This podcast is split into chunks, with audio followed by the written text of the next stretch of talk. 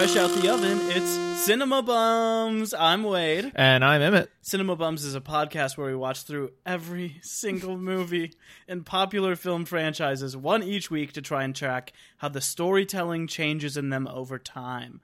Today, we are continuing our mini series X23 about Fox's X Men films. We will fully spoil today's films, but we will try at all costs not to spoil any future entries in the series. Up right now, it's X Men The Last Stand. Emmett, how are you doing today? I am doing all right. All right, well, there's no time. We have a lot to talk about Okay. today, so we got to get right into it. Um, so, this movie, uh, Bryan Singer left the left and took his whole team with him Uh huh. to go and work on Superman Returns. So this movie is directed by Brett Ratner, Uh huh. who is a director and producer. His other directorial works include the Rush Hour films, Okay. Red Dragon, the sequel to Silence of the Lambs, Oh, gotcha. and 2014's Hercules with Dwayne the Rock Johnson. Didn't know that was a thing. Have to check it out after this. His work as a producer was going to include the 2011 Oscars until during the run up he was caught on tape saying, and I'll have to bleep this out, quote, rehearsal is for Jesus Christ. quote. um, now I know what you're thinking. Finally, a week where we don't have to talk about Bryan Singer. Yeah. In October 2017, during the Me Too movement, a former talent agency employee accused Ratner of rape. On November 1st, 2017, six women, including Natasha Henstridge and future franchise star Olivia Munn, accused Ratner of sexual assault and harassment, as well as following an actress into a bathroom without invitation. In April 2018, Warner Brothers announced that they would not renew their $450 million co producing deal with Ratner as a result of the allegations, a mere year after he was given a star on the Hollywood Walk of Fame. Jesus. Well, Anything to add to that, Emmett? uh, the only thing I have to add for that add to that is I'm just glad I don't like this movie. This film was written by Zak Penn, who you'll remember as one of the writers of the dueling drafts of X2. right. Right. He did not actually get script credit on that movie, but he did get story credit, I think. Okay. Um, but him and David Hayter wrote those original dueling drafts. And it was also written by Simon Kinberg, Mm-hmm. who the year before this wrote Triple X State of the Union and Mr. and Mrs. Smith. Okay. And he goes on to uh, write for Star Wars Rebels, which is Oh, an amazing TV show, and to be kind of like the guy running this franchise. Running the X Men franchise. Yes. Okay. Him and Bryan Singer are kind of like the two men who have like real creative control and are like looking at the overarching picture as we go on. Uh, but this is his first involvement with the franchise here. The music was by John Powell, who also did the music for Shrek, How to Train Your Dragon, Happy Feet, and Solo, Star Wars story. Oh well. The director of photography was Dante Spinotti, who is a frequent collaborator with Brett Ratner and with Michael Mann, uh, with whom he shot Heat, The Insider, and LA Confidential, which he was Oscar nominated for. Oh wow. It runs an hour and 44 minutes. It was released May 26, 2006. Mm-hmm. Emmett, what other films came out in 2006 that we should know about? So here are the other top grossing films of 2006. and cast my mind back. Uh, yeah, cast your mind back. Everyone's wearing the bootcut jeans. At this point, um, we've kind of been tracking this. Every single movie in the top 10 is going to be a franchise film. Wow. Uh, either the first or a sequel in a franchise. Pirates of the Caribbean Dead Man's Chest comes in at number one, grossing $1 billion that year. Wow. Yeah. So this is the start of, or I don't know if this exact movie, but around here is the start of when a movie has to make a billion dollars to like be considered a hit. Oh, okay. Because now, like, a movie is not like a runaway success if it doesn't make a billion dollars. That's insane. That is that's truly wild. That's okay. I am floored by that. But anyway, to get, move on with our list. In number two, we have Da Vinci Code, which of course Ron does Howard. does have sequels. So it is while we think of it as being more like an adult drama, it is part of a franchise. That's shocking to me that Da Vinci Code made was the second highest grossing film of the year. Yeah, right. More than this movie. That's truly wild. Yeah. Oh, this movie doesn't come in for a while on this list. So Oh, okay. hold hold on hold on to your I, I guess I didn't even. Yeah. Ice Age: The Meltdown. I'm not sure if that's three or I four. think that's. Oh, that's a good question. I think it's three. I think so. I I obviously didn't go deep on the research for this one. Next is Casino Royale, Mm. the beginning of the uh, Daniel Craig. Daniel Craig James Bond run, um, which is still not over. the next is Night at the Museum, the first one. Then we have Cars, and then at Wow. number seven we have X uh, X Men: The Last Stand. I almost called it X three because that's what I write it down as, but it is X Men: The Last Stand. Yeah, no, three in the no, title. no three in that title. Which made you said uh, this is the year that movies started to have to make a billion dollars to be considered a success. this movie made a little over 460 million. So I would say not a success by your standard there, um, but still in the top 10. Underneath that is Mission Impossible 3.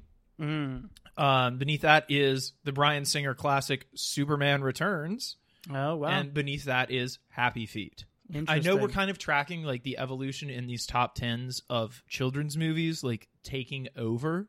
Um, at this point, we have four that are definitely kids' movies with Ice Age, Night at the Museum, Cars, and Happy Feet. And then we can argue whether X3, uh, Mission Impossible, Superman Returns, and Pirates of the Caribbean are like kind of kids' movies. You know, they're like at least young adult movies. And really only the Da Vinci Code and Casino Royale on here could you consider to be even close to like an adult drama. yeah, Um, but even those are like PG thirteen. Yeah, I, I do see what you mean. You you know what I'm saying though, right? Yeah. Uh, But it's interesting that like from I think in the first one there was only like two movies that were kids movies in the whole Mhm. top 10 to being like overwhelmingly. And this is kind of what you were saying um, also on that episode. Yeah, Uh, it feels like there was a turn. I don't know exactly when it happens, but where parents will like not go to the movies to see something for them. Yeah. Like now you will like rent a movie or soon stream a movie for adults For while sure. the kids are sleeping. But like if you go to the movie, it's for like a big family affair. Exactly. Or it's for like a franchise that can't be spoiled. Like a franchise that you have to see opening weekend before Uh, people spoil it on Twitter or at work or whatever. Yeah. Also notable this year in this year in film. Uh, and this is the first time for us. I'm not sure. Like I haven't checked all of the years in between, but this is the first for us on these lists. That the movie that won Best Picture was not in the top ten highest grossing films of that year. Uh, Best Picture and Best Director go to Martin Scorsese's The Departed um, in 2006. Oh, a good film. I'm surprised it wasn't. Well, maybe with what we're talking about, I'm not surprised. Yeah. I'm surprised that the movie that won Best Picture was ever in the top 10 movies of the year. On next week's episode, we're going to talk about. Remind me to talk about how the Oscars get broken because that is Okay. the year 2009 that like permanently destroys the Oscars Interesting. in terms of Best Picture. I believe, and I'm just going to throw this in here, that I think the Oscars are a defunct institution and should no longer exist. Um, especially after what was revealed on our first episode that Halle Berry is the only woman of color to ever win Best Actress. That's Yeah. completely absurd. Appalling. They should just disband.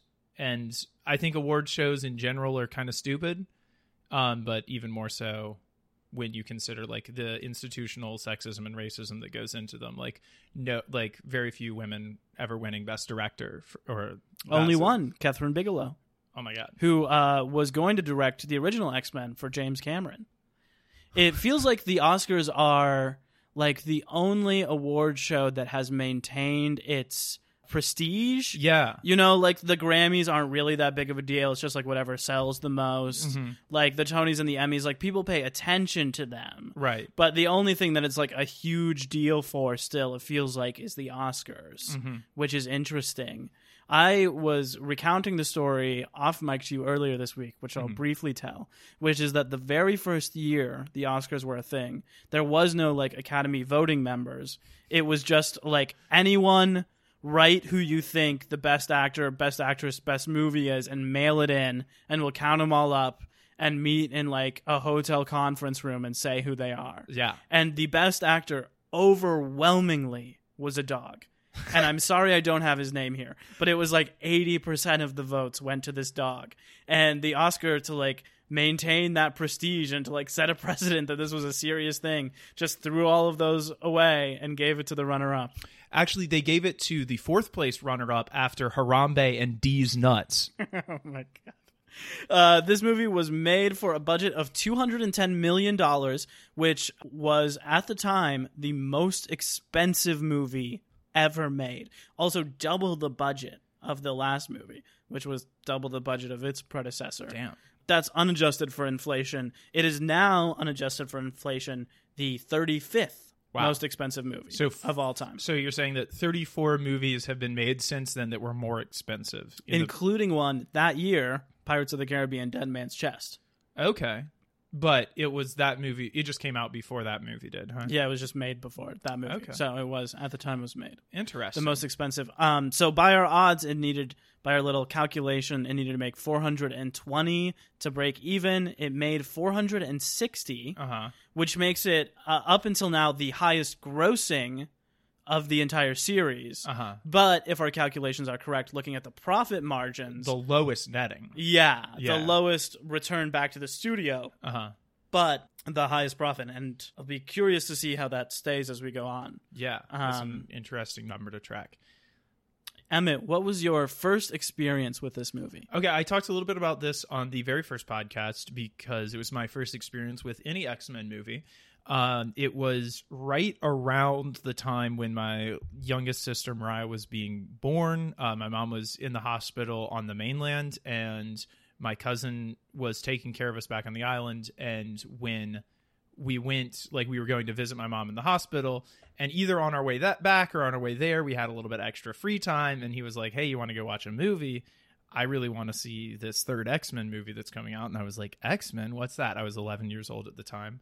And I was like, X Men? What's that? And so we went and watched it. And uh, I think I, I talked to you a little bit about this off, uh, off mic earlier too, about how I think I may have had the best possible experience with this movie because I saw Sure. it when I didn't have any other X Men movie to compare it to.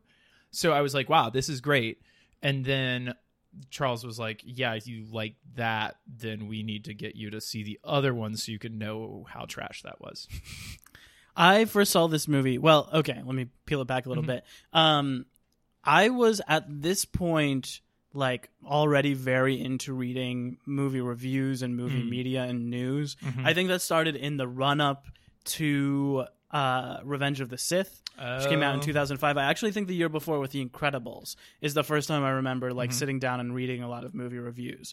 Um, but I was aware that Bryan Singer had left this one, so my expectations for it were really low Huh. because I loved X2 Uh-huh. and the work there, and I was obviously very excited that he was going to go and do Superman, Right. who is my favorite superhero. I loved Superman the movie. Mm-hmm. So when the reviews for this came out and just like uh, said that it was not good, Mm-hmm. and I heard I think like on the playground too that they like kill three people like right off the bat. Uh-huh. I as a kid was just like I don't want to see it.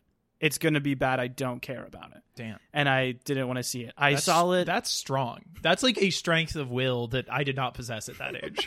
I saw it. Um, it's a strength of will that I will not possess later in this franchise, which I wish I had to save myself some dollars and time of seeing these movies in the theater. I saw it at a sleepover.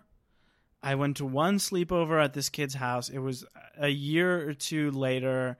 He was a really nice guy, but we weren't like close friends. uh-huh. Uh, it was kind of arranged by my dad. Um, he was like the other cancer survivor, so it was Oh. like we have to be friends. And he was a nice guy. I just like Uh, wasn't close to him, you Yeah. know. Yeah. So I went over to the sleepover, and I remember that we played Halo. There were other Oh, yeah. guys there. There was like five or six of us. Classic we played Halo. sleepover right there. Some playing some Halo. We Uh, wait, played- oh, just a pause.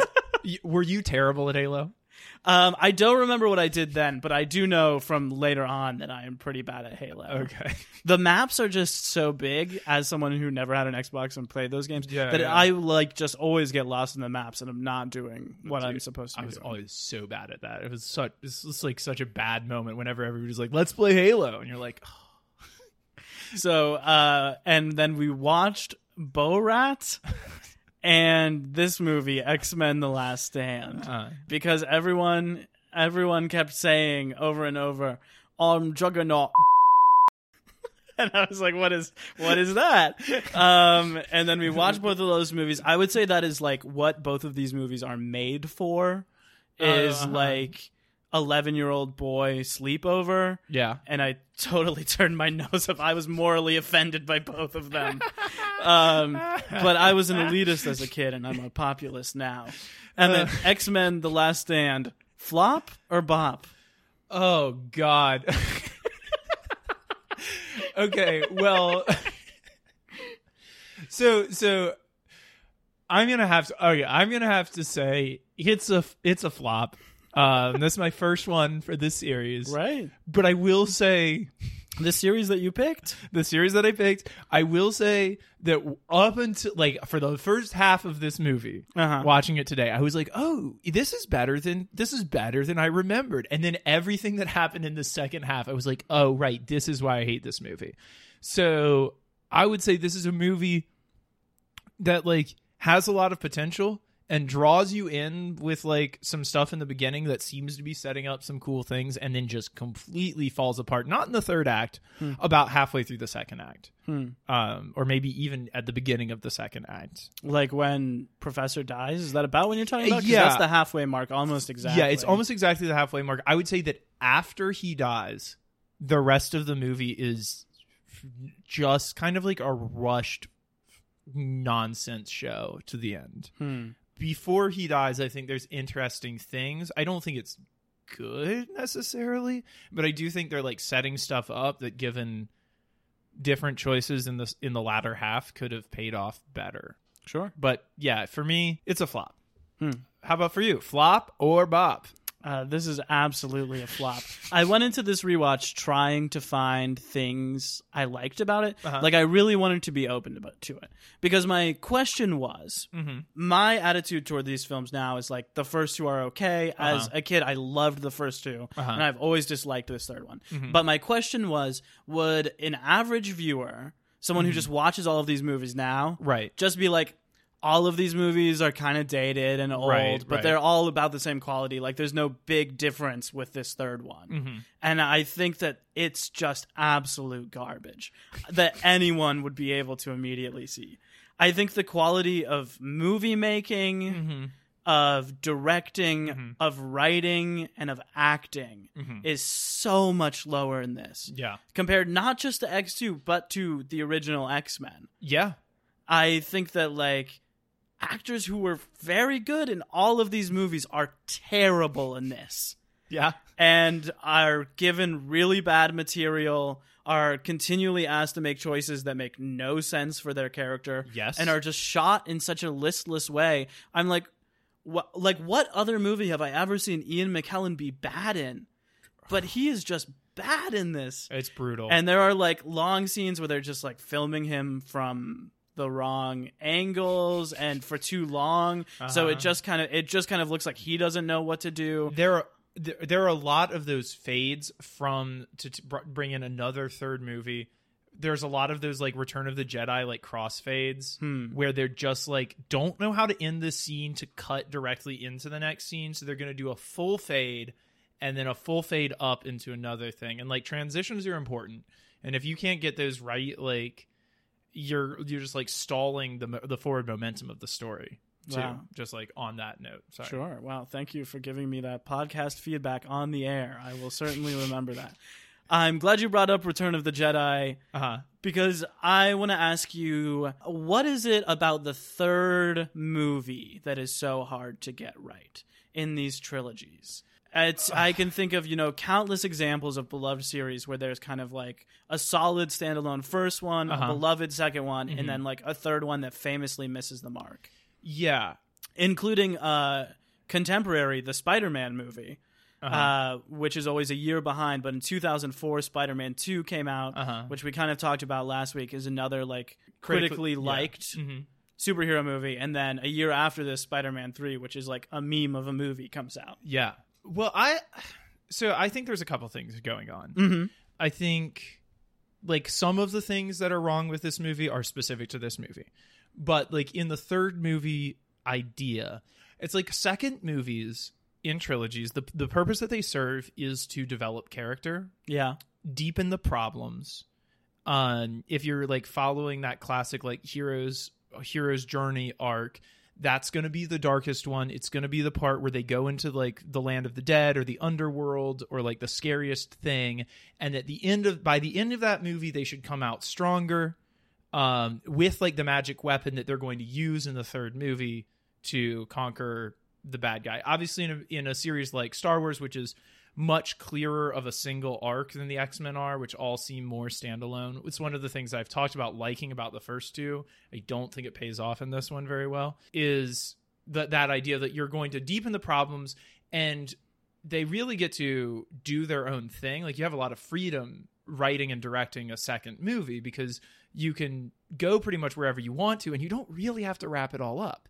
You can still leave some narrative threads trailing at the end um, and say, okay, that is the third movie's problem. Uh, I think a movie that does this famously, although I love this movie, um, is The Last Jedi. The Last Jedi famously like opens a ton of doors and potentially given a better whatever on the third movie Yeah. could have like all of those things could have been explored and wrapped up in very interesting ways but it really just asks a lot of questions it gets deeper into those characters but it doesn't resolve everything. So i think there's something about that like when you go to do the third movie you're like how like how okay now i have to have like a conclusion on this. I have to have a happy ending. Like everybody has to get what they want in the end but we also have to build to this climatic battle.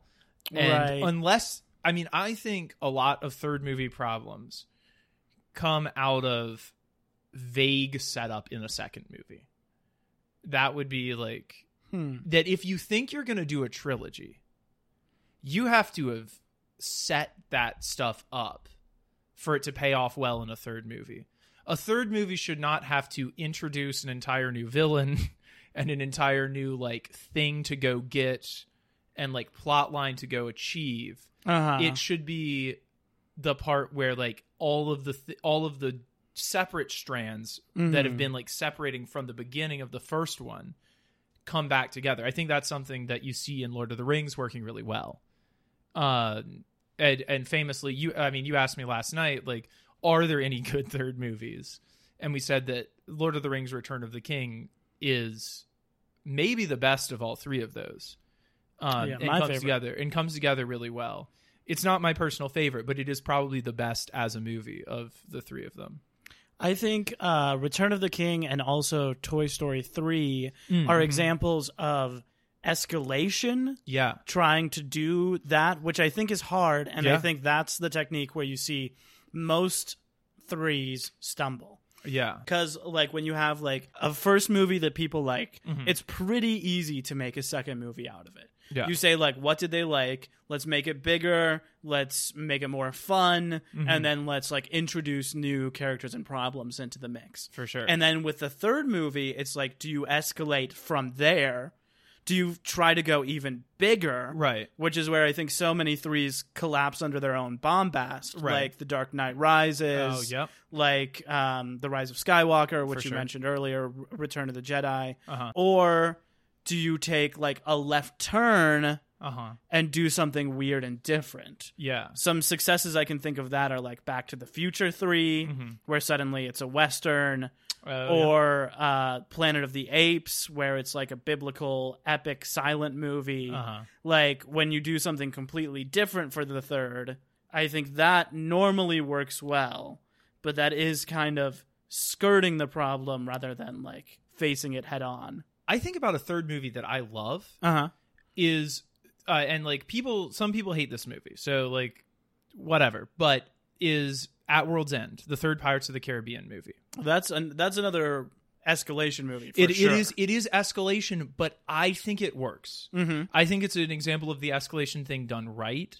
And I think they've laid enough of the groundwork through the second movie and left it just open enough at the end of the second movie. And like they knew where they were going into the third movie with with that one in a way that I think that not all of them pull off. and it does get like a little silly, but it is. I think it has like a pretty good emotional payoff. I I don't know why the second and third Pirates of the Caribbean. Like I don't like the fourth and fifth, but I don't know why the second and third Pirates of the Caribbean aren't recognized as like being as good as the first one is. Hmm. I mean, the, the first one's a, a masterpiece, but the second and third are like still pretty damn good, Mhm. and I think you know Yeah. they tie it together well. Well, we'll save that for Pod of the Castabian. Jesus. Um, I think when I was working on a three, I've only written one trilogy. oh yeah. I definitely went the left turn route, yes. Which I also try to tie it into the first one. Uh huh. I think it thematically works, but I do know that a lot of people were like, it, it's just like shocking Uh huh. that you have like the first one, which is fun, the second one, which is like a really big and fun, and then like the third left turn where it Yeah, goes like, darker and Dark and- insular. yeah, and everyone dies. yeah. Spoiler well, alert. yeah, I guess uh, similarity to this movie. yeah. Here, uh, here's my list of actors who I think are good in this movie. Okay. Halle Berry, Yeah. who we should talk about a little bit here. She's second billed in this movie. She has way more to do. She does. She does have more to do in this movie than in any of the previous movies. She does. Oh, she she even has kind of an arc Yeah. because isn't she like about to leave the X Men at the beginning and then she becomes the leader? No, she's not about she's not about to leave. No. What what is that talk she has with Charles? I've blocked it out of my memory oh, already. Oh, God. Where she confronts him about something and then he's like, "I want you to lead the team" or whatever. Well, she's no, what she says is why are we still in hiding? Like why are we still pretending that we're not a like that we're not who we are? Like why do we have to still like hide behind this school thing? Why can't we just like unapologetically be the X-Men? And then he kind of like diverts her by being like I want you to lead the school after I'm done, which is pretty cool. I I, I have something written down here. Um, this is on one of this is something that I saw on one of the websites. Is that Wolverine and Storm supposedly have a relationship in this movie, according to some websites.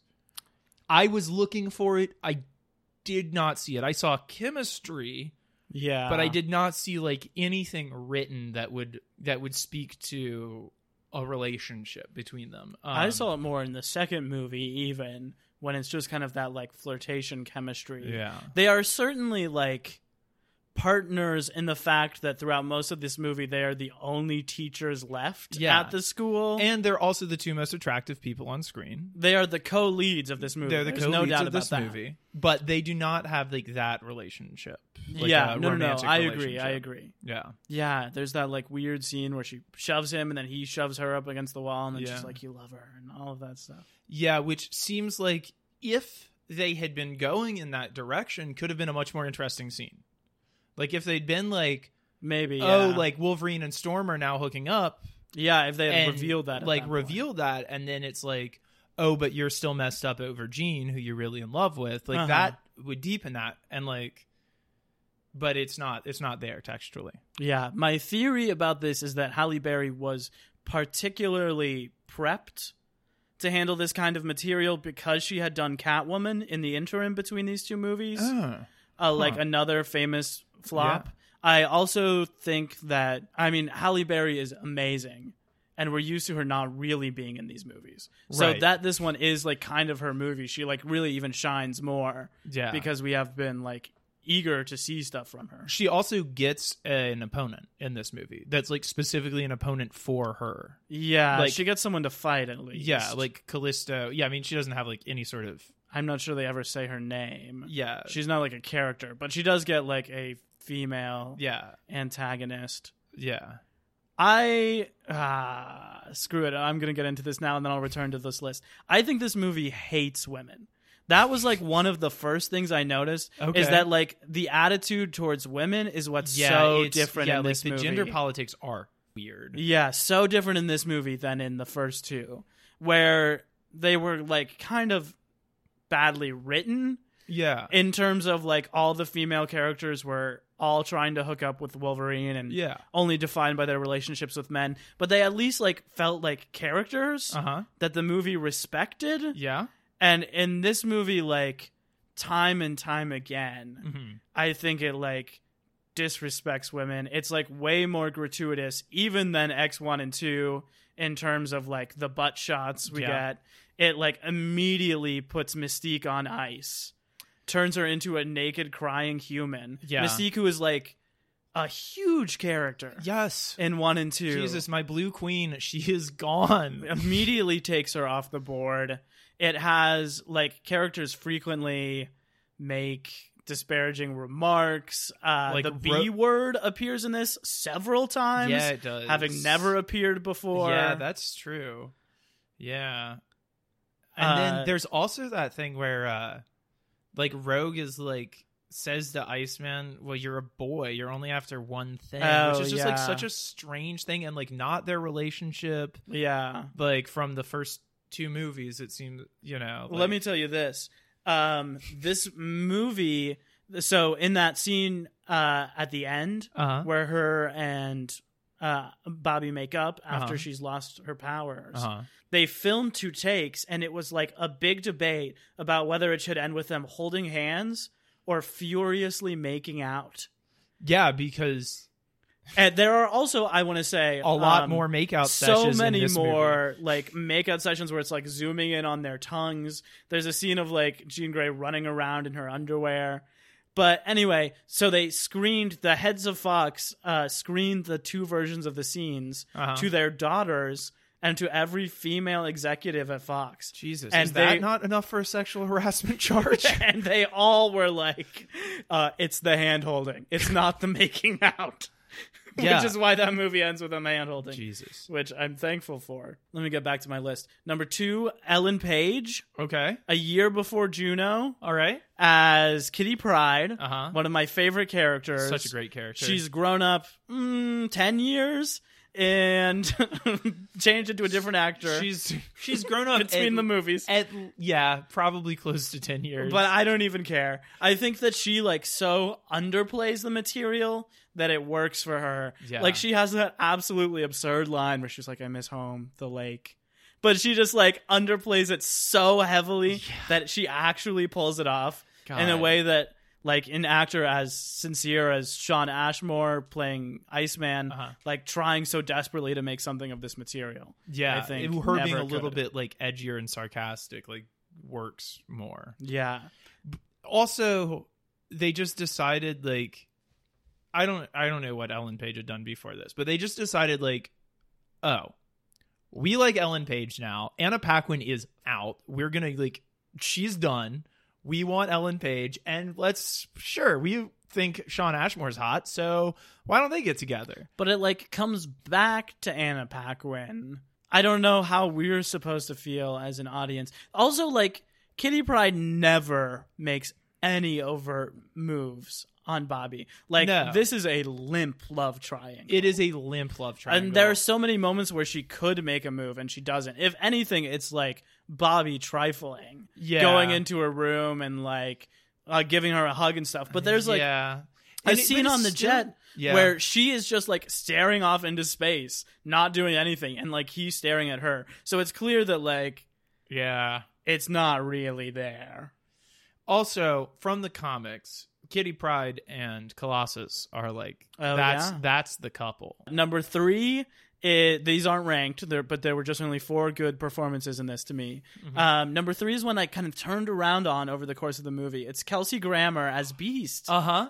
this is like was filmed a year after he finished Frasier. So it's one of the first like film roles after Uh-huh. playing like one character for so long. But I think he's actually pretty good in this. Uh huh.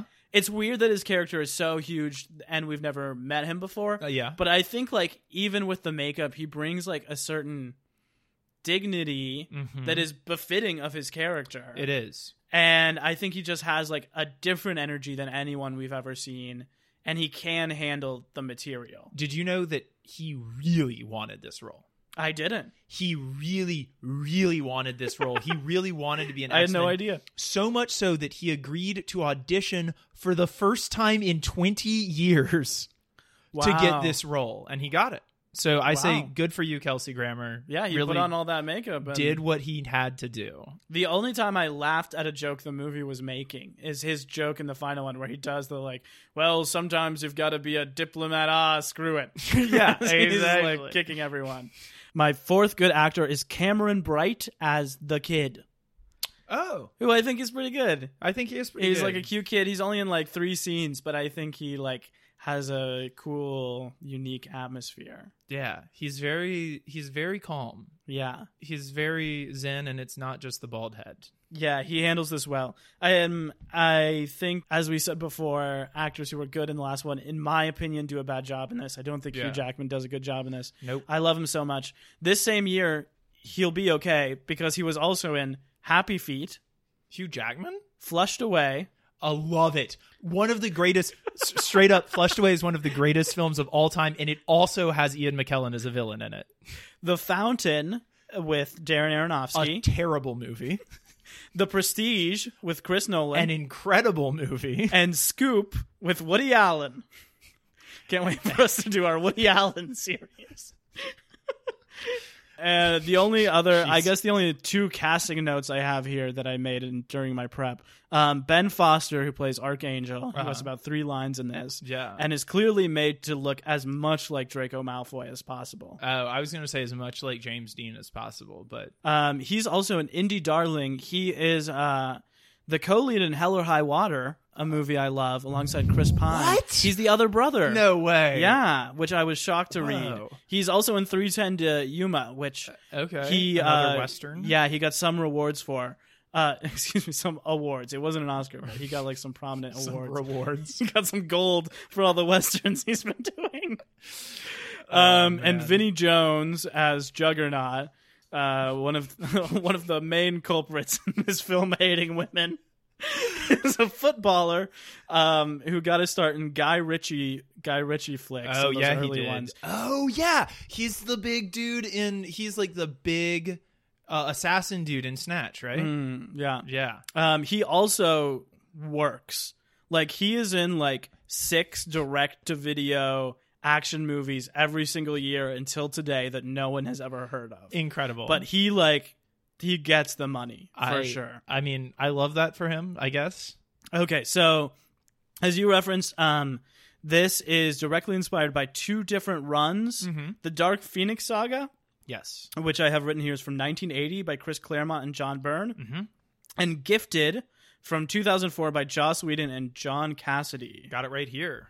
The gifted. Walk Um, me through those inspirations. Okay, so the story of the Dark Phoenix, uh, Jean Grey is coming back from outer space. As we know, they're an intergalactic team in the comics, uh, much like the Avengers are in the MCU movies. Mhm. Uh, and she's coming back from outer space from a mission. She gets ex- exposed to the radiation of a solar flare, which briefly allows her to attain her like full abilities as a um, telepath and as a telekine- uh, telekinesis. Through that radiation, she should have died. She becomes a being of pure thought, but she reconstitutes herself as the Phoenix.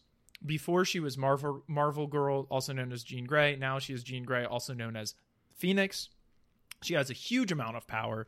This power is not necessarily evil. It is just very super powerful. It makes her a target for a guy called Mastermind who is trying to join the Hellfire Club. He wants to impress them by using Jean Grey, uh, like getting inside Jean Grey's mind, using her out of control power now as the Phoenix to defeat the X Men.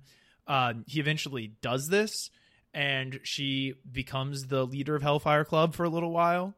And then basically, Cyclops faces off against Mastermind.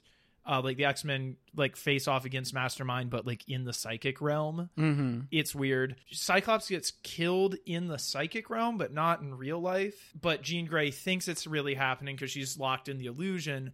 She freaks the hell out and like unleashes the Dark Phoenix power. She defeats Mastermind, and then she runs away to a far off galaxy to recover from all of that. While recovering, she decides to eat a star to recover. We've all been there. We've all been there. You know, it's like it's it's two a.m.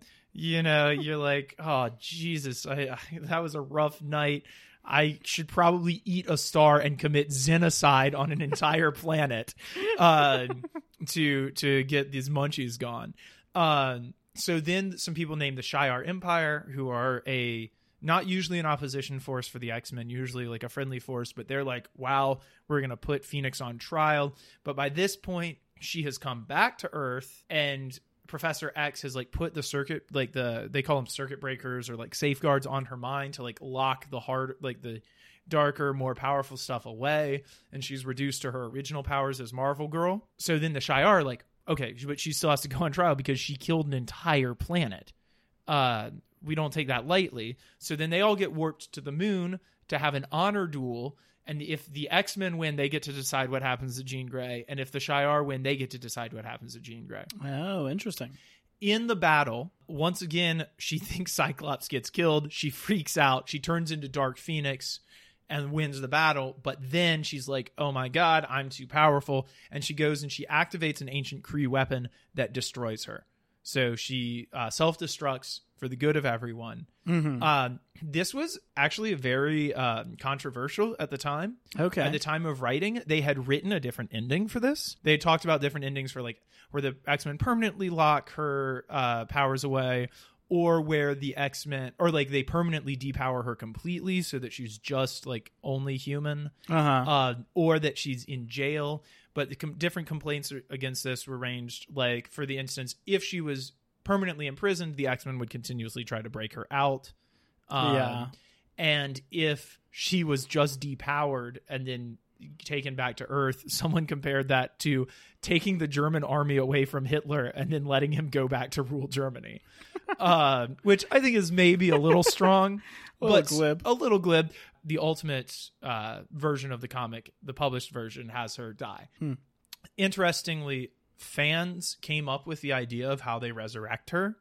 oh, um, wow. So there is this thing where they say that in the plane crash from after the solar flare, Mm-hmm. it's not actually like her body is still in the plane, crashed at the bottom of the ocean. The Dark Phoenix just took an imprint of Jean Grey's personality and created a new version of her Mm-hmm.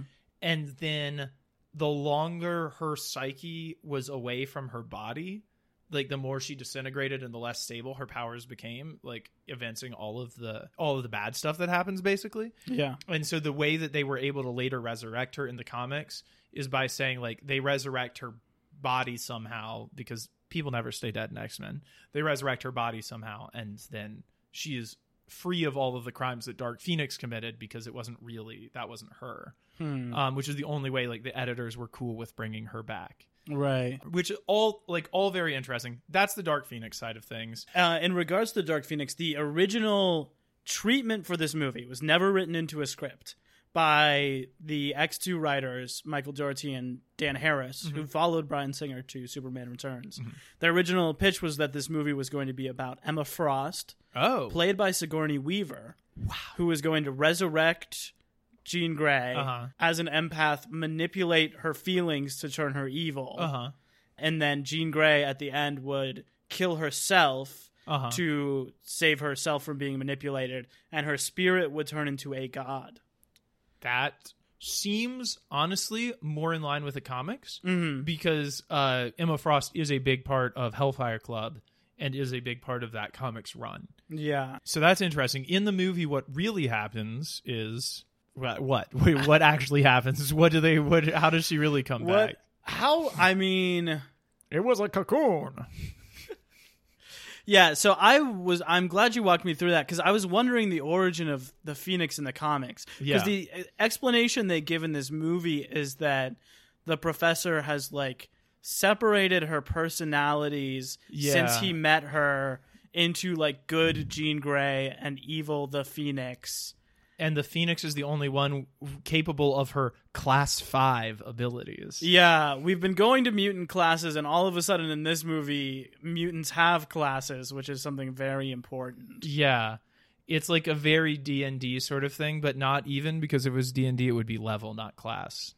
I don't like the book 7 Dumbledore treatment they give the professor in this movie. Uh-huh. I am it, it's not my favorite trope, but I am open to good handling of like this person who you've always thought is decent and good is actually like morally complicated. Right. I'm open to that. Sure. But I think it's like pretty mishandled in this movie. He also He's- he doesn't get any good moments in this movie. Like he's creepy from the off. Yeah. He starts creepy, he dies creepy. We start in 1986, Uh-huh. presumably at the latest 1986. Yeah, because this movie probably takes place Well, this movie takes place in the future, not the present, which it's important to remember. So then it's probably like 1987 or 88. yeah, at the maybe beginning of the movie. Uh, that we start 20 years earlier, Uh-huh. where the professor can walk, Yes. but he is bald. And he also has powers.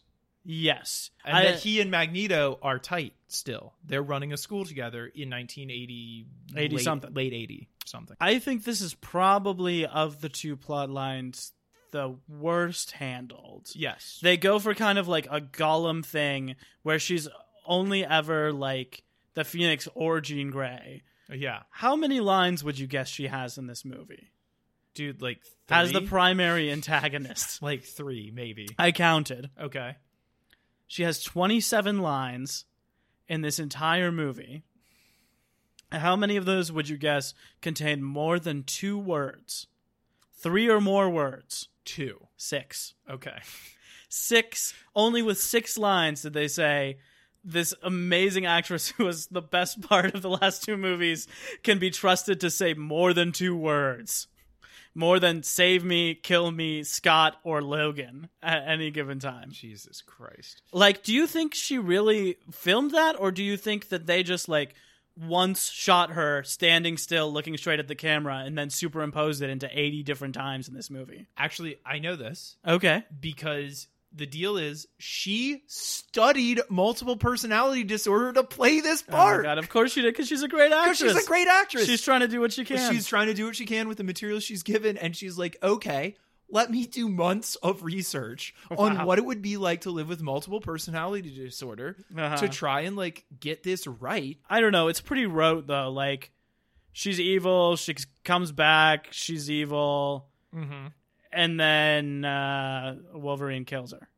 Yeah, yeah. There's there's no complication with it really. There are two long sequences where she just stands still and silent Yeah. as like things happen around her. Oh yeah. What like the Phoenix can't talk? Like that's not in Yeah. anything. Like she so like as her dark goddess version of herself, she can't speak. It makes that makes no sense. yeah.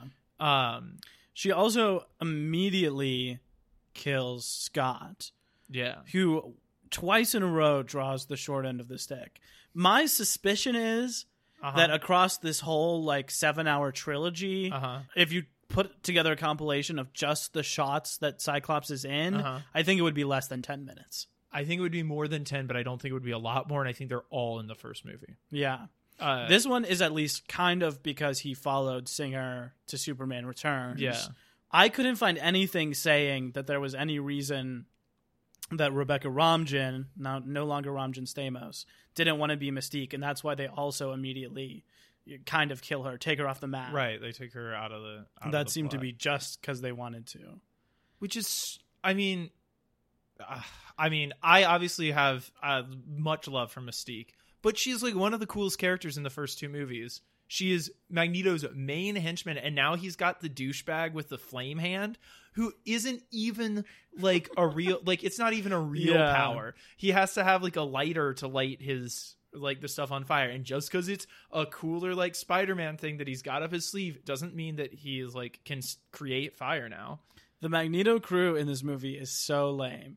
They he has so like lame. the whole carnival. He's got like everyone from the insane clown posse, all the juggalos. They're all wearing black. They're all goth. They all have bad powers, Yeah. and none of them are characters. yeah He's even got Ken Leung, which is pretty cool that he pops up in here, but he's just like Sonic the Porcupine. He just murders a woman. So yeah. let me ask you this now. Uh-huh. I've heard you talk in the past about stakes in Oh, these movies in a weeping way Jesus. that suggests to me in the context you were talking about him that Yeah. you think stakes are mostly characters dying. So is this like the movie with the highest stakes ever? Is this the ballsiest superhero movie or does it just go too far? no, it That it that it takes off the map four of its primary characters. Well, it goes the opposite direction. Uh-huh. So it goes the opposite direction of superhero movies where no one dies. Mhm. And instead is like, well, what if it just doesn't matter? What if we just kill anybody and we're just okay? I okay, let's wait. Okay, let's uh kill Cyclops. Cool. Absolutely no consequences. Nobody. There's not even a funeral Oh, for him. true. He doesn't even get a gravestone until after Jean Grey dies. Having seen Xavier's funeral, he might be better off for not having one of those. Sure, but still, a better movie would be like, we lost the leader of our team. Yeah. Like, Yeah, absolutely. who's our leader now? And then not only did we lose the leader of our team, we also lost like the mentor of all of us, which is even more important when Yeah. when you lose Professor X. And instead they kill both of them off and you kind of get like a scene of people feeling like bad about it, but you don't really get none of it is tied to anything that makes any sense. It's also like they completely declaw the idea that any of the lo- loss of powers matters because Yeah. we never fully really understand how everybody feels about it Hmm. or like what side the X-Men are coming down on on the the cure which granted it's a complicated issue but there's not even any discussion of it as a complicated issue. It's not like it's a complicated issue and we don't know where we fall on it. It's just like Yeah. So let's switch gears to talk about that. This is what's, as I understand it, adapted from Gifted Mhm. by Joss Whedon that came out after the last film, so contemporary Yes. comic of the Yeah. time. What did uh, what's the scoop on this one? 2004. It is an excellent comic. I recommend reading the entire run that Joss Whedon did on the uh, the Astonishing X Men. He did Astonishing X Men numbers one through 24, I believe. Hmm. Uh, it's a pretty incredible run, especially if you like Kitty Pryde.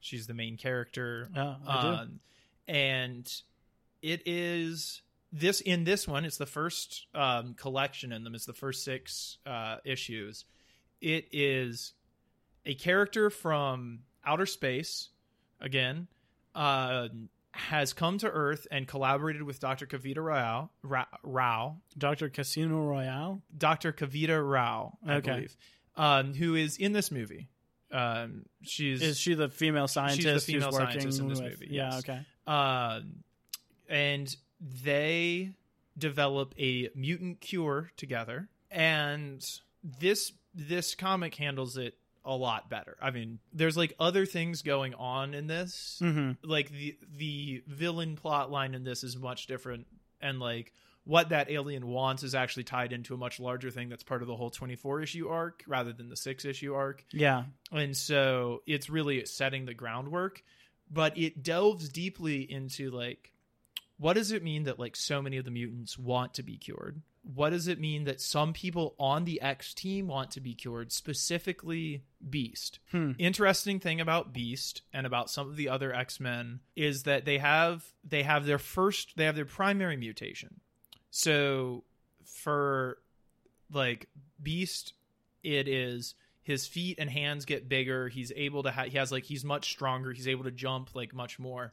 But he's human. He looks Yeah. human later on he gets a secondary mutation where he starts to grow the blue hair and become like he looks more cat like in this movie they didn't do the whole thing to his face to make him look like he has like a cat's face Uh huh. but in the in these comics you'll see like he looks really like a big blue cat Oh yeah. a cat person Totally. and there's a big anxiety for the people who have very visible mutant traits because those people obviously like Wolverine can walk down the street nobody knows he's a mutant not so for for the beast Yeah. Um, sure. and not so for Mystique well Mystique can shapeshift but not so for like Nightcrawler others of the blue people and other like the other ones who it's very obvious on them Yeah. he has this anxiety throughout here that he is going to devolve that this mutation is going to take him further and further into being an animal which is really kind of a a grim thought that like Yeah. because especially because he's a scientist he's a brilliant mind hmm but he's worried that eventually all that's going to go away and he's just going to be a big cat. And that's a lot of what this is dealing with in a more I think a more complicated and nuanced sort of way. Yeah. Wolverine is pissed at the idea of a, a cure. No no thing with Rogue where he's like, yeah, if you want to do it, you should do it. Like, I mean, don't do it Right, for some right, right. guy, but you should do it if you want to. I'm not Uh-huh. your dad. Which I thought that was the whole point of the first two movies that he is like not like literally biologically her dad, but It felt like they The- were inching even closer in that scene to the weird relationship they skirt around with them. yeah, which I didn't like. I don't like that either. Like I think like that works only when it's one sided from Rogue. Yeah, I agree. Like when it's when he is on and in this movie, she doesn't really have any uh, clear affection, like feelings like that for him that she does in the other two. Yeah. But then he like has that weird display. I will say, Rogue looks so cool in the danger room at the beginning with Oh, her hair yeah. back in the suit. she does look cool.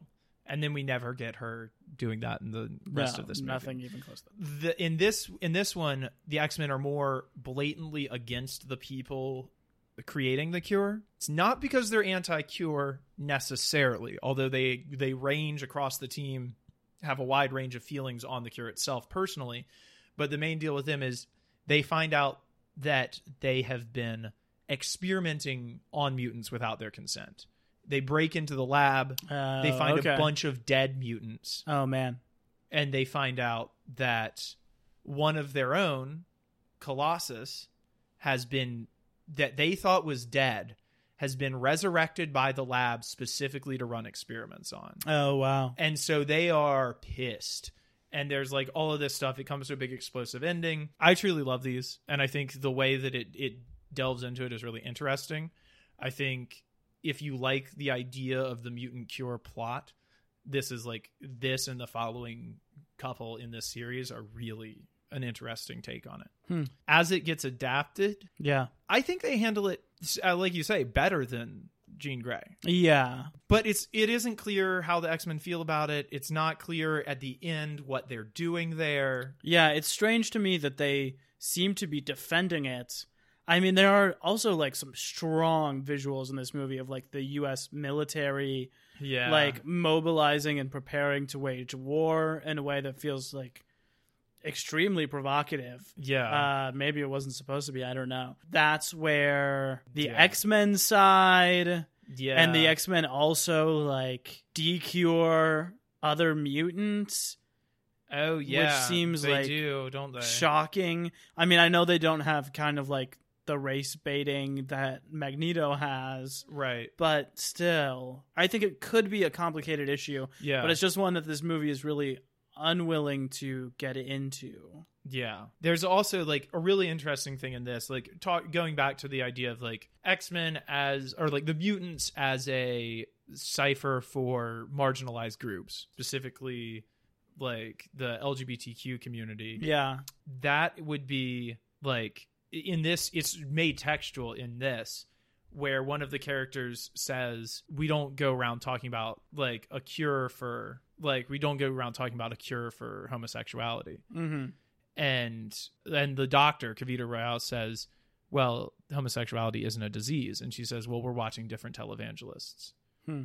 which I think is like a really interesting sort of Yeah. take on that. Like, I think today, to me, it reads as a closest uh, analog to abortion, Ah, specifically with like the mobs of people outside, yeah, um, screaming at people not to do it. yeah, That is kind of presented as like a safe and legal option that is very like emotionally intense for Right. everyone involved.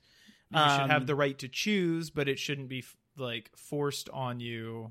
Yeah, I but I did see in some of my research too that there was like some speculation at the time or before that there is like a gay gene or that there could be like some way to Oh, cure yeah. it Yeah, um from like certain corners which I think comes through clear just in like the dad and the son relationship. Yeah, yeah, which is undercooked but maybe it doesn't need to be much more cuz you get the metaphor immediately Yeah. and very clearly yeah, for that sure. this is like a dad with endless resources who is willing to do anything to devote anything to having his son not be the other. I mean, I also think about the history of mass sterilization in this country, Hmm. in enforced uh, non-consensual sterilization of uh, consi- of like people who are considered like un unwanted or unhealthy for society. Hmm. And that's like something that the US government did until the 1970s. And the X-Men are coming down on the wrong side of that then in the last movie. Part of this because they're siding with the US Army who are Yeah. yeah, I don't see them as a force of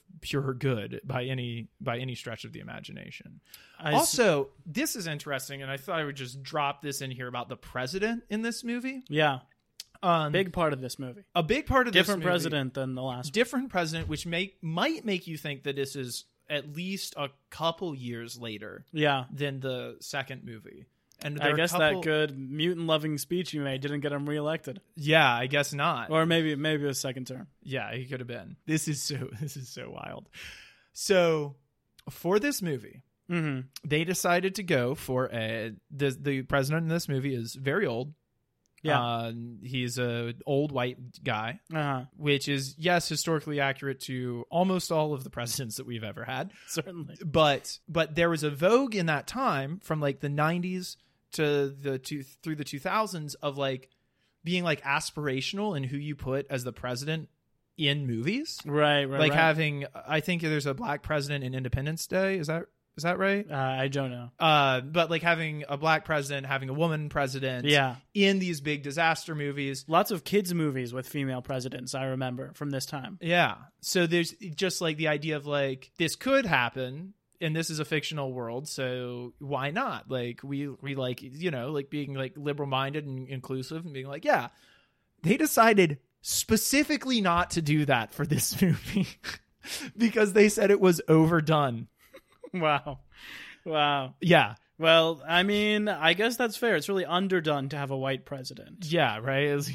I read uh, that the Cure plotline was somewhat personal for Halle Berry. I heard her talking in interviews about how when she was a child, she would secretly wish that there was a way for her to not be black so she wouldn't have to be persecuted by it. oh my god. Which, and she talked about obviously how she didn't feel that way anymore. Yeah. But I thought that I felt that personal connection coming through. Yeah. Particularly in the scene where Archangel comes to visit and there, and she's like, this is a safe place for mutants. There's nothing wrong Yeah, with there's you. nothing- Yeah. Yeah. That Which I that is like her most powerful stuff in this movie is like the standing up for mutants and I don't think she's given like enough to do in this movie, but it does like kind of complete her arc over the three movies of like I guess so, yeah. yeah. It's pretty frame bare, but yeah, from Yeah. kind of those few lines we get in the first one to Yeah. this. Let me give you a little bit of the behind the scenes drama here. oh please. So Bryan Singer, while he was filming X2, is cooking up an idea for a Superman movie. Okay. He presents it to a longtime producer of these films, Lauren Shuler Donner, who we've talked about the last two weeks, Mm-hmm. Yep. and to her husband, Richard Donner, who Mm-hmm. made the first two Superman movies. oh yeah. Yeah. Uh, they like it and they kind of make the connection for him to go over to Warner Brothers and pitch it to them, which happens in June 2004 after Superman Flyby, a movie written by J.J. Abrams that is pretty radical and being directed by McG falls apart like right as it's about to go into production. Okay. So that falls apart. Did JJ write Superman Returns? No, he wrote a lot of early stuff. He wrote and directed Mission Impossible three the same year. He wrote Armageddon was his like first big one a few years before. Singer took his team with him, who wrote Superman Returns. Michael Dougherty and Dan Harris. He took the composer and editor John Ottman. Mm-hmm. Uh, he took uh, the his director of photography Newton Thomas Sigel Mm-hmm. and James Marsden. Uh, that movie gets released this same year, June 2006, to relative success. Um, so all that all that they had cooked up on this movie before then was the pitch that we talked about with Sigourney Weaver as Emma Frost. I would have loved to seen that. They also started first developing Fox started first developing the X-Men Origins Wolverine, which we'll talk about next week. But that was their like first priority. A- after doing a movie that is pretty much all about Wolverine's backstory, they were like, you know what we want? More Wolverine backstory. So Hugh Jackman himself had director approval after Bryan Singer left. His first pick was Darren Aronofsky, who he had just worked with this year on The Fountain. A terrible movie. uh, I have not many fond things to say as that director, but I understand people really like him. And then this kind of does the original X Men pass where they shop it around town and everyone turns it down. I mean, Joss Whedon, Zack Snyder, everyone turns it down. In February 2005, still no one attached to it. They said, this movie's coming out next summer. Uh, after that, they get Matthew Vaughn, who is perhaps one of my favorite directors, although he hasn't made any of my favorite films. But I really like his style and approach. He made, he goes on to make, spoiler alert, First Class. Uh, and then he makes the kick ass movies. And then he's uh, makes all the Kingsman movies. Oh, okay. I just kind of stuck in Kingsman land in per- perpetuity. But I really love like his style. Some of his quotes that we'll read in this, I really like too. I think he is a really exciting director. He was the one who signed on to make this. He cast Beast, and then he stepped down. I have written here for family issues and time concerns Yeah. which is when I think he was like, um, my mom's sick and it has nothing to do with the fact that you want me to make this movie in this amount of In time. six months. So Brett Ratner, who was considered for the original, he was on that long list of mm-hmm. dudes we read, got it in June okay. with 11 months to make the movie before it came out in May. He had no comic book knowledge whatsoever, which he was pretty sensitive about. So he had he like asked the writers to make sure that everything was from the comics.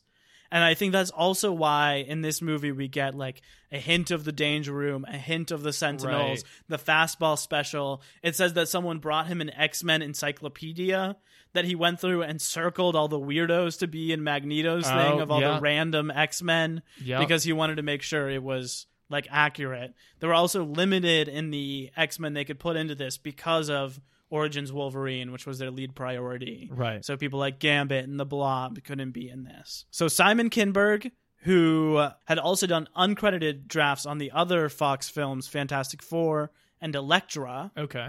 him and Zak Penn were hired to write dueling drafts. Kinberg wanted the movie to be about the Dark Phoenix. Uh huh. Penn and Fox wanted it to be about the cure. Okay. So both of them wanted it to be just about their plot line. Right. The studio thought that the Dark Phoenix story was too dark for a mainstream movie. Okay. Then the writers combined their ideas Uh-huh. and like stayed on to turn it into one draft. Okay. So it's the same process, although a different co-writer has X2. Uh, Fox also mandated that they had to kill Marsden because he was going over to do Superman Returns with Bryan Singer. They were originally going to do it off screen and have just someone mention that he died. Dude. But the writers were like, no, we'll give him a cool ending. They mandated killing Stewart. They were like, this movie needs to have a big middle act twist. And we think killing Patrick Stewart is it. So those were like the guidelines. Alan Cumming was originally supposed to be in this movie. back as He was willing to come back as Nightcrawler, although he was belabored by the makeup process. Uh-huh. But his part in it, as written, was so small that Fox says it's more expensive to have you come on and put on this makeup than it is to not have you in this movie. so they kicked him out of the movie and they made X Men the official game that was released that same summer, a video game that explains where Nightcrawler is, is about what happens to Nightcrawler after X2 Oh and where he is throughout this movie. presumably like leading some German school children in Catholic prayer.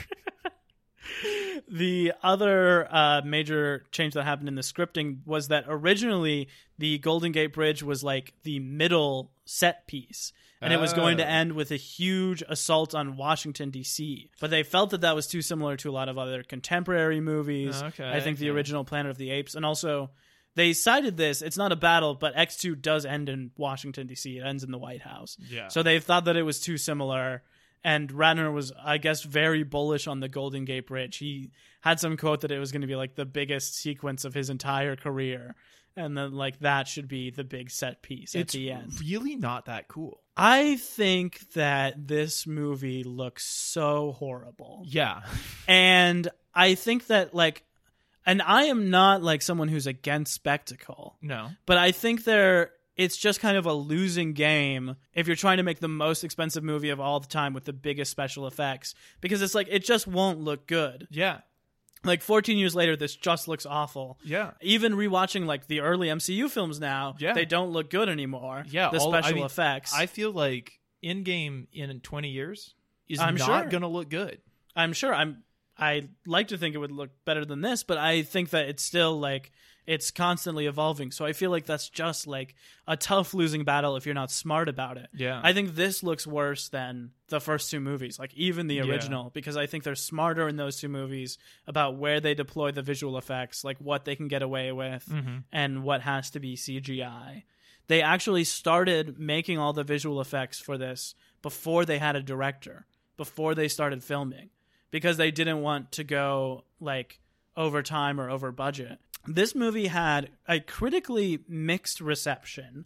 People weren't positive about it, but it wasn't ravaged the way we think it was about it today. I looked on Metacritic. I don't know if people know this. I'm going to very briefly say it because there's like this whole thing about Rotten Tomatoes. But um, Rotten Tomatoes is an average of the ratio of critics who gave the movie a C or higher.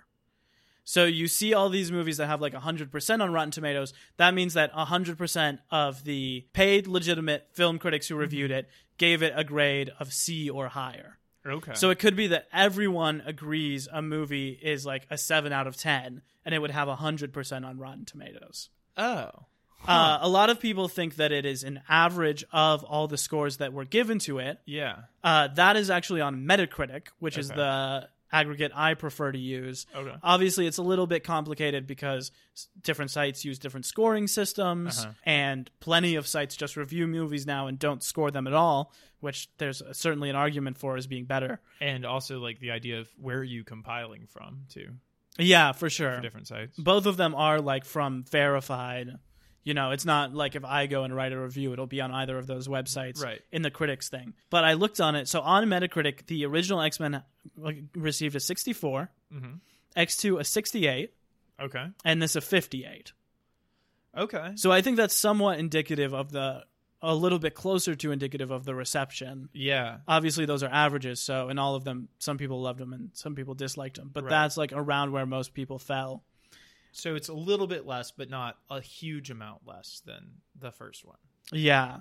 Uh, Roger Ebert, who I've highlighted in this original trilogy, Uh-huh. in his first positive review of the trilogy, Jesus. this is the only one he likes. He wrote, There are too many X Men with too many powers for an 104 minute movie. There are times when the director, Brett Ratner, seems to be scurrying from one plot line to another, like that guy who had to keep all of the plates spinning on top of their poles. All the same, I enjoyed X Men The Last Stand. I liked the action, I liked the absurdity, I liked the incongruous use and misuse of mutant powers, and I especially liked the way it introduced all those political issues and lets them fight it out with the special effects. Peter Travers of Rolling Stone, in a prescient review, uh-huh. wrote, Last Stand, my ass. Billed as the climax of a trilogy, the third and weakest chapter in the X Men series is a blatant attempt to prove there is still life in the franchise. And there is. Just enough to pull a Star Trek and spawn a next generation. Okay. So, critically mixed, this movie was, as we mentioned, derided by fans. Absolutely ripped into the dirt by fans for killing off it, the main characters. Simon Kinberg said, quote, There are a lot of things that I regret. Bryan Singer said, quote, It wasn't what I would have done, but that he liked Ellen Page. And Matthew Vaughn said, I storyboarded the whole bloody film. My X3 would have been 40 minutes longer. They didn't let the emotions and the drama play. It became wall to wall noise. I would have let it breathe and given far more dramatic elements to it. I believe it. Who is the protagonist of this movie and what do they want? Okay. What a question. I want just to not be Uh, talking about this movie anymore. Yeah. Yeah. No kidding. Protagonist. Protagonist. I mean, it has to be Wolverine, but what could Wolverine possibly want? uh, What is he?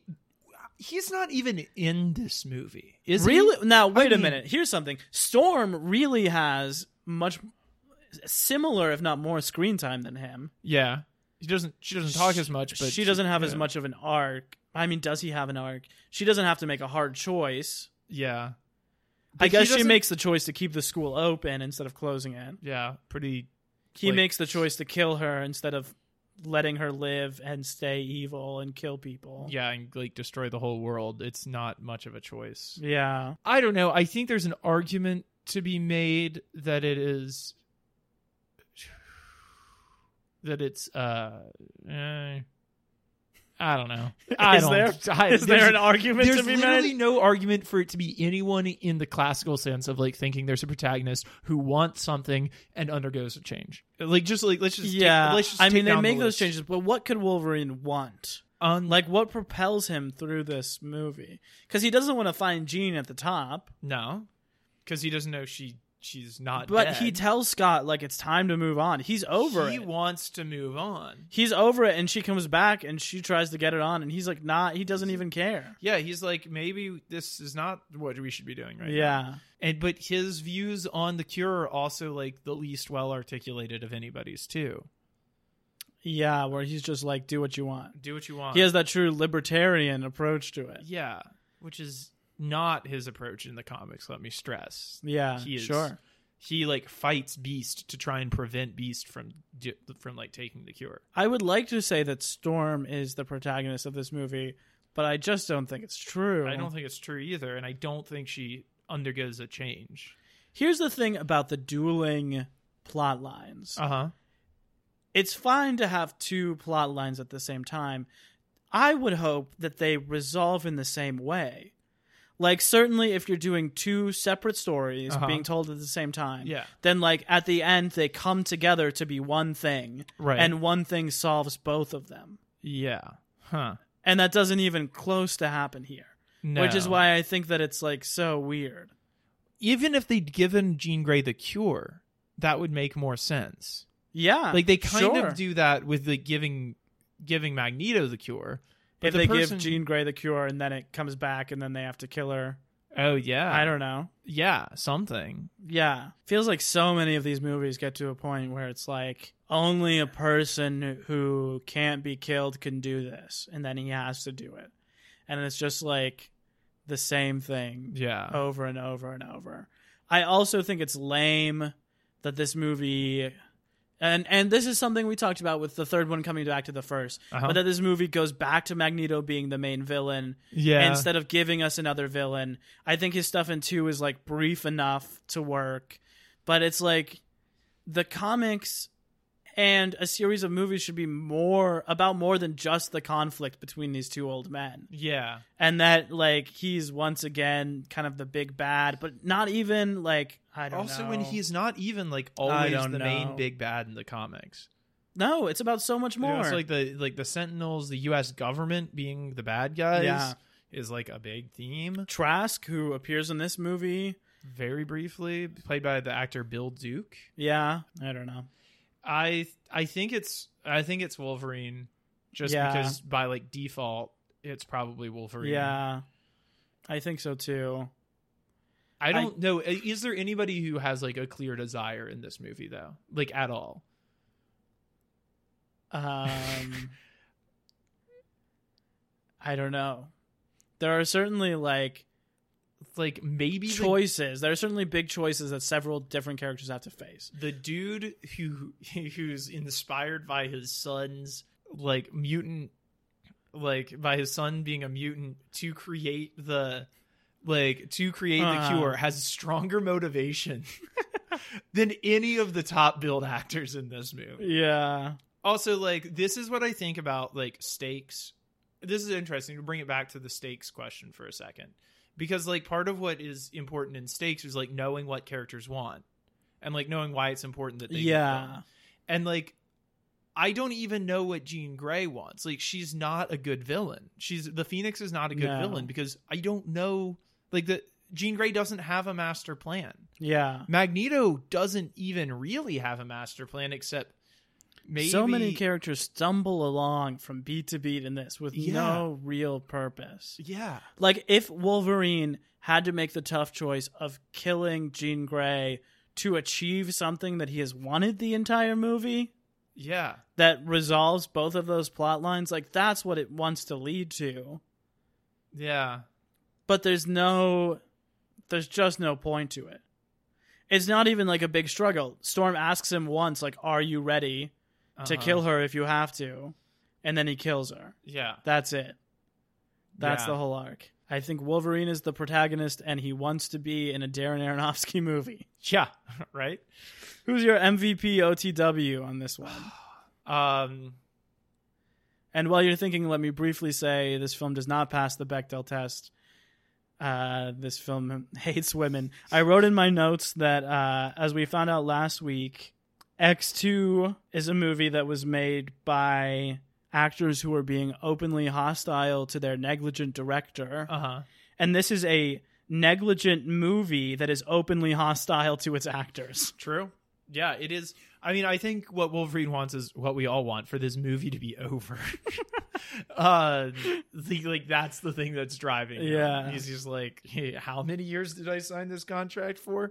I would say MVP Ellen Page as Kitty Hmm. Pryde. Hmm. Uh, she's the only one who uses her powers in a cool way that we haven't seen before. Oh, also, just brief note: the Juggernaut should be dead from the scene when she uh like pulls him through the floor because his Uh-huh. molecules would have fused with the floor. It's not like you're just like the floor gets out of the way when you fuse through it. Yeah. You are part of the floor, and then once Kitty Pryde lets go of you, your molecules would instantly fuse with the floor yeah. and no quippy one line. He should have just been like severed like a yeah, elevator or a blast door or something. yeah, it would have been nasty. Yeah. but uh, and like she's she's smart, she's good.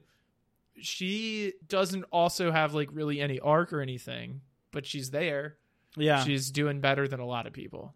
I read that she had been in kind of one indie breakout before this, which Uh-huh. is how um, Bryan Singer had first heard of her. Uh-huh. And they offered this to her, and she turned it down because she didn't want to start doing Hollywood films yet. Uh, whoa, But then she came back to them and she said, How many days do I get to wear leather and be a superhero? Sure, I'll do it.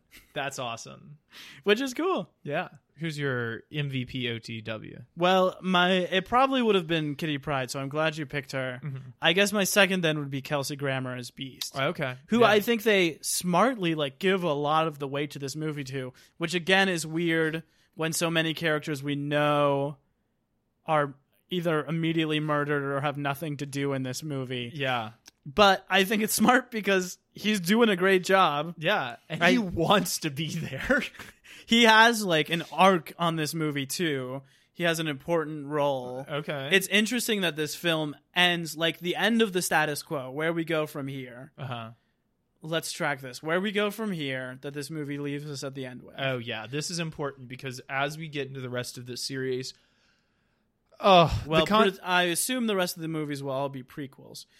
But as we go from here, Beast is now like a UN ambassador for mutants. Okay. So things are looking up for mutants Yeah. uh, in terms of representation. yeah, The school is being led By- just just by Storm and Wolverine, yeah, but Colossus, Colossus, Kitty, Kitty, and Bobby, Bobby. are X-Men now. and Rogue is back, but without powers. Rogue is human and so is Magneto, but we see the suggestion at the end of the movie that the cure wears off. yes, Um, and certainly if it wore off on Magneto, who got hit with four doses of the cure, yeah. then it would wear off on anyone.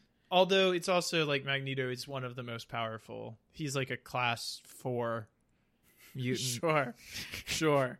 And He's also a cleric druid. Patrick Stewart's spirit is back in the body of the soulless body by Moira MacTaggert. Yeah. In the stinger In the post-credit end- in scene. the post credit scene, The first of these movies to have a post-credit scene. and she instantly recognizes him. Obviously, because why wouldn't she rec? I don't. Well, she like- hears his voice. Oh, I guess. Yeah, it doesn't seem like they were. I mean, it doesn't seem like they were like close or anything in this movie. I'm sure we won't see much more of her in the future. So, what's the body count on this one? Well, it's complicated, but there's at least 20 that I counted, plus a bunch get insta fragged by uh, by Jean Grey at some point, where it's like a whole line of U.S. soldiers and they just get turned into powder. But I think there's at least 20 that you see on screen deaths. So that is more violent than the previous one because or about equal to the previous one in number of deaths probably. Of course it has more important characters who die. We have as we already said Cyclops, Charles Xavier, and Jean Grey die and a bunch of Magneto's like henchmen who have played large visual parts in the movie, although they're not characters or Yeah. speaking like speaking roles. But Uh-huh. they but like Pufferfish dude, uh, the girl who can like sh- send shockwaves, and Callisto, whose name I only know because it's in the credits. Um, the girl who can run around really quick and Uh-huh. smacks up on uh, Storm for a little while. She was the third actor cast by Vaughn Uh-huh. before Ratner came aboard. She's, I guess she's good. I'm sure she would have had more to do in Vaughn's Yeah, version like, if he I- cast her in Juggernaut specifically. Yeah. I think she's. I think she's good in this. I think she'd be better if she had lines. So yeah, twenty. Add another one for this podcast. Yeah, right. okay. Um. Any brief last thoughts? Anything else you want to say?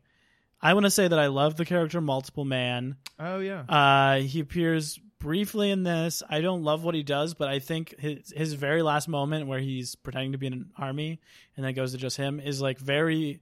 He looks like his comic book version there.